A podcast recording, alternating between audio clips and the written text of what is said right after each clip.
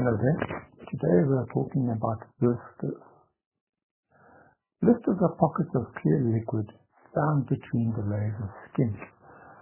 They are usually caused by friction, burns or skin conditions such as eczema or shingles. Although not serious, they may be quite painful and might take some time to heal. What are the symptoms of blisters? A clear fluid or sebum is trapped beneath the skin. A blister might be tinged with blood. Friction blisters on hands and feet. How can you prevent blisters? You can prevent blisters by taking the following simple measures. Don't wear tight, badly fitting shoes, and wear socks with new shoes.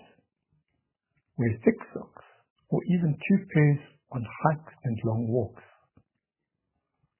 Keep your feet dry with powder or antiperspirants because blisters are more widely to, more likely to form on damp skin. Wear gloves when you're doing manual work, such as gardening. Keep the grip on your sports rackets tight. Wear protective sunscreen to prevent sunburn and blistering. So what are the conventional remedies that you can use to treat blisters? The conventional remedy depends on where the blisters take place in the body.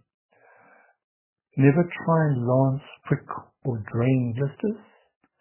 Just keep them clean, and if they're likely to rub or get knocked, apply some antiseptic lotion or cream before covering them with a plaster or smear with petroleum jelly or dab with antiseptic lotion and leave them open to air or heal.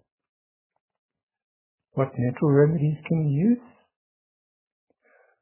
To speed up healing and reduce itching and soreness, try one of the following. Apply a little aloe vera or calendula cream to the blister and cover with a plaster. Using aromatherapy, dab a little lavender essential oil onto the blister. When to see a doctor. Most blisters don't need medical treatment, but if you have an extremely large one or it becomes infected or doesn't heal within a few days, you might need to see a doctor.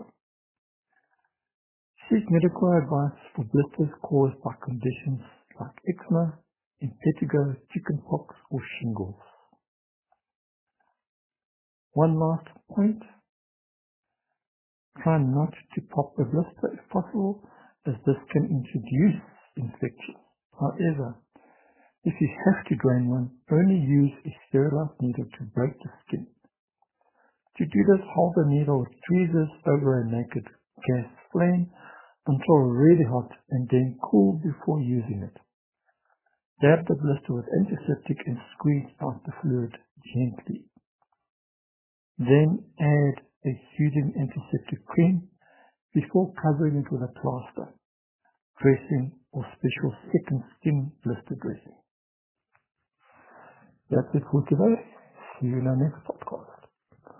Just remember, I'm not a doctor. Please, before you try anything at all, consult with your family G P or authorized medical professional. Thanks so much. Have a great day.